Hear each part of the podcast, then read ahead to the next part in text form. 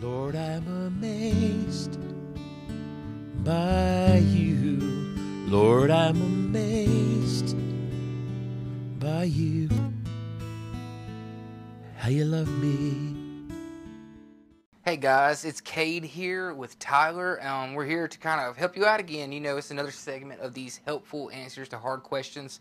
Uh, you guys have put in like I don't know, like 13 questions so far, and and um, we're looking forward to answering those and more to come. So if you have questions to ask, hey, please send them to us. You can email me uh, at cade.mvc at gmail.com, um, or you can text me or however you see fit. Just get those questions to us so we can answer them. So we're gonna get started, uh, and our question this week uh, comes from one of our students, anonymously. Obviously, these are anonymous questions. And I think it's a question that um, might be effective or helpful for more than just students, obviously, for, for human beings uh, who are trying to know and walk like Jesus. And, um, and this question is if I'm being shamed about being a Christian, what do I do? If I'm being shamed about being a Christian, what do I do? Now, um, the way I think we should go about it is we talk about it in two separate ways, like shame that's coming from people onto us about maybe our belief systems and stuff like that. But there's another way in which we're going to talk about it later on. But I think the first way for us to do it is like just like let's define what do we mean. What do you think the person's meaning, Tyler, when they're saying like if I'm being shamed?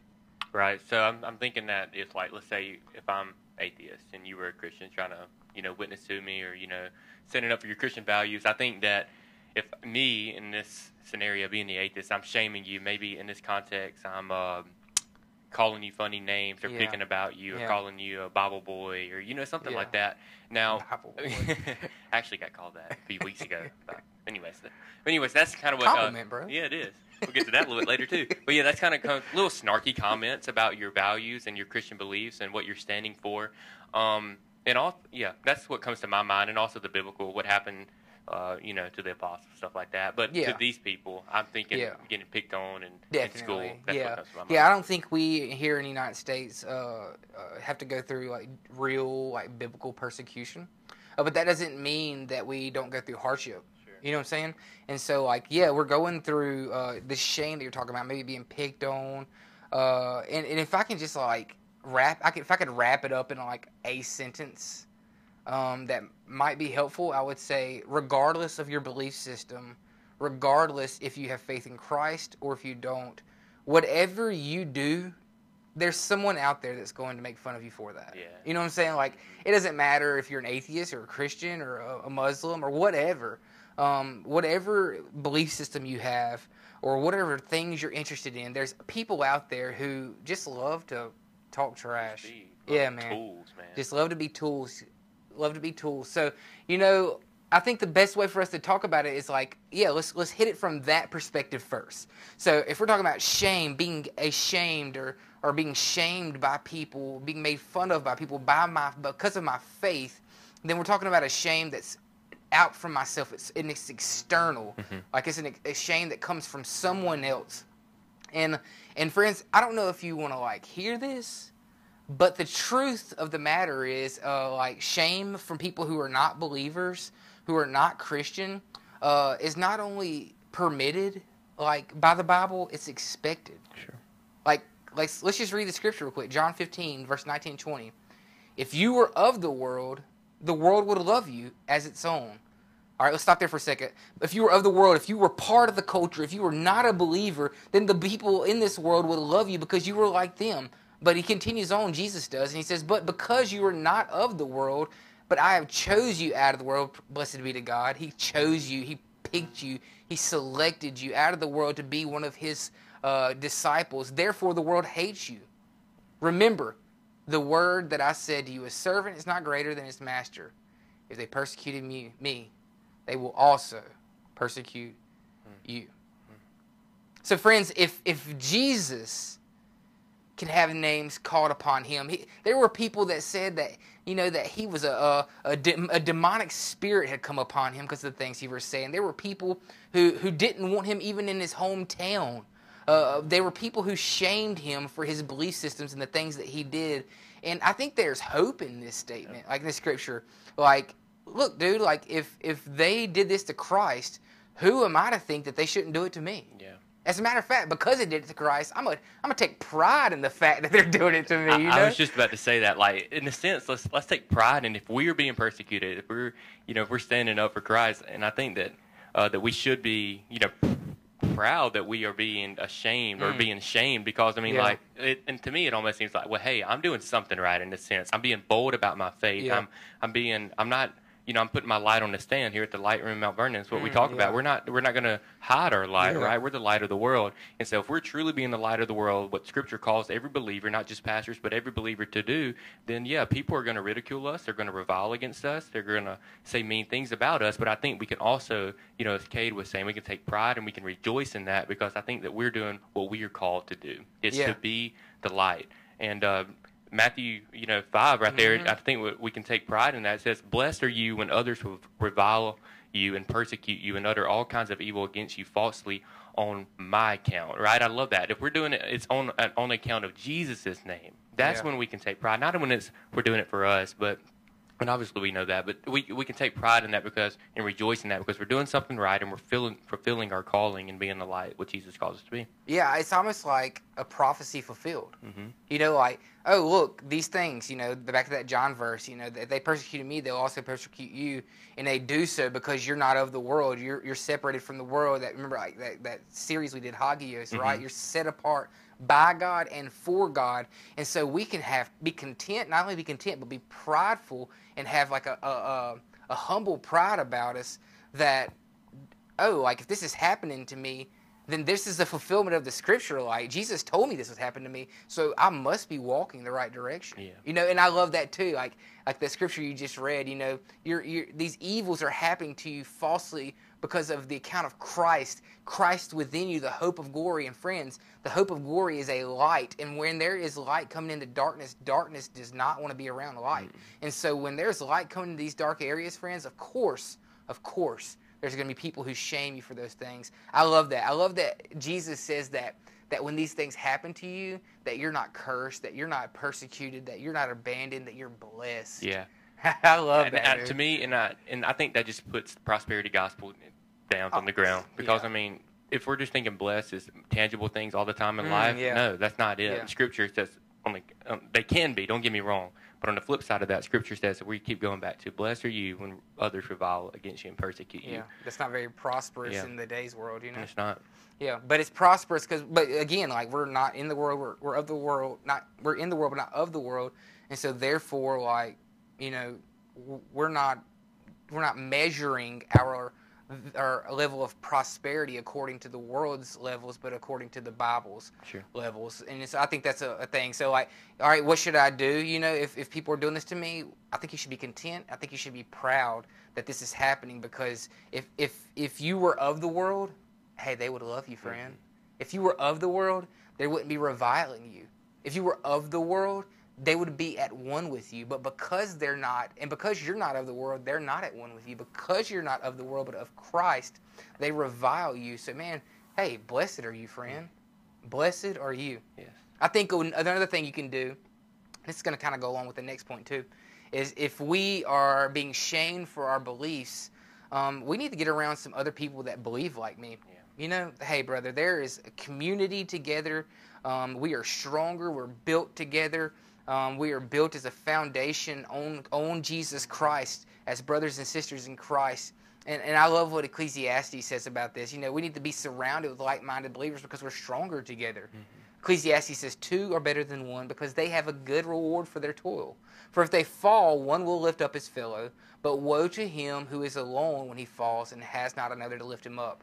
Again, if two lie together, they keep warm, but how can one keep warm alone?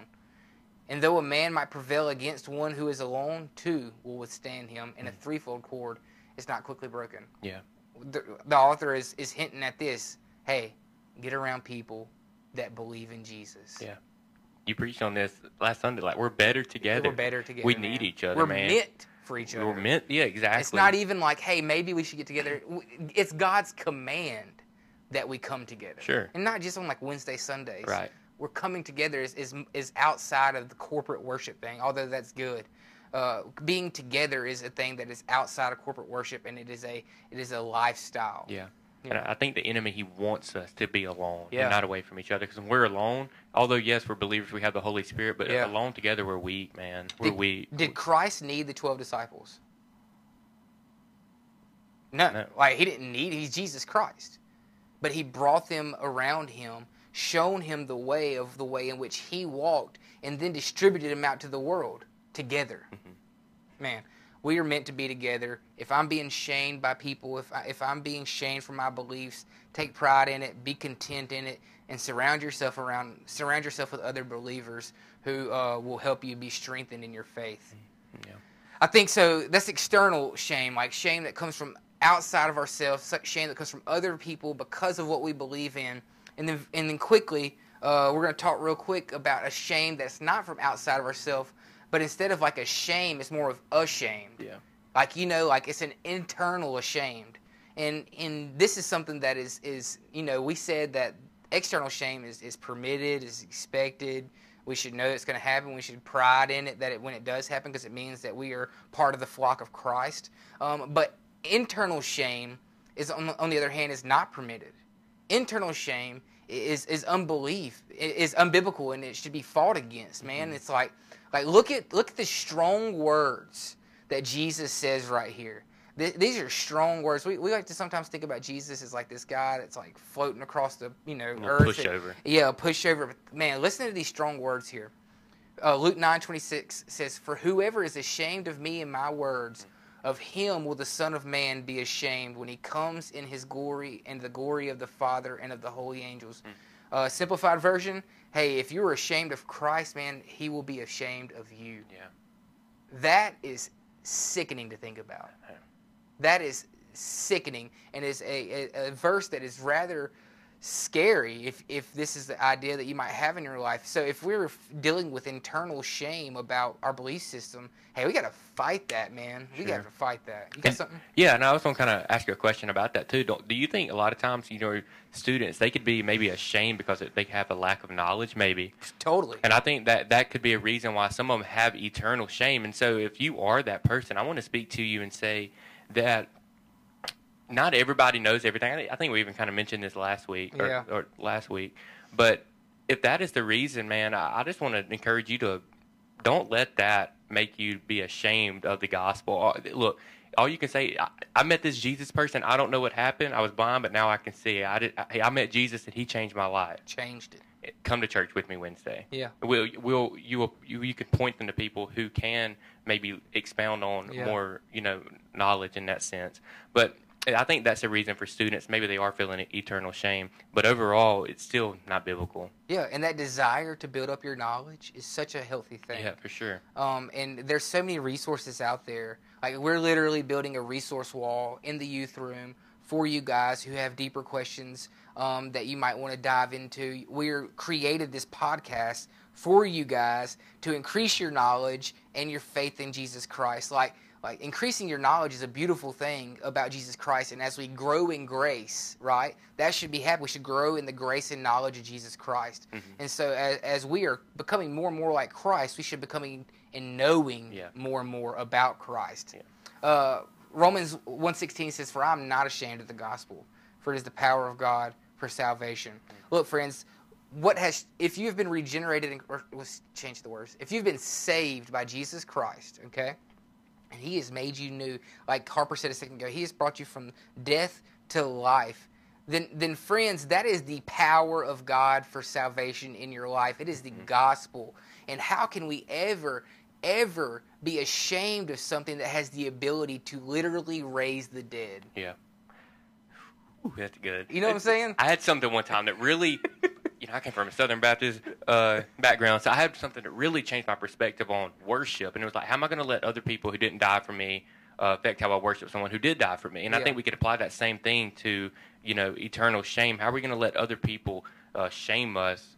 Who didn't die for us for someone who did, you know? And I think we Mm-hmm. can, if we can keep that perspective, knowing that He went to the cross, at, knowing my, at, when I was at my worst, knowing that He's changed my life. He brought me from dead. He rescued me when I was Yeah. hellbound, and now I'm going heaven bound Yeah. because of Christ. I think, man, if we can keep that perspective and remind ourselves of our testimony in the gospel, we can remember that, man, I, there's no reason to be ashamed of Jesus Christ. Um, that that's one thing that helped me with worship, but I think it also can apply here.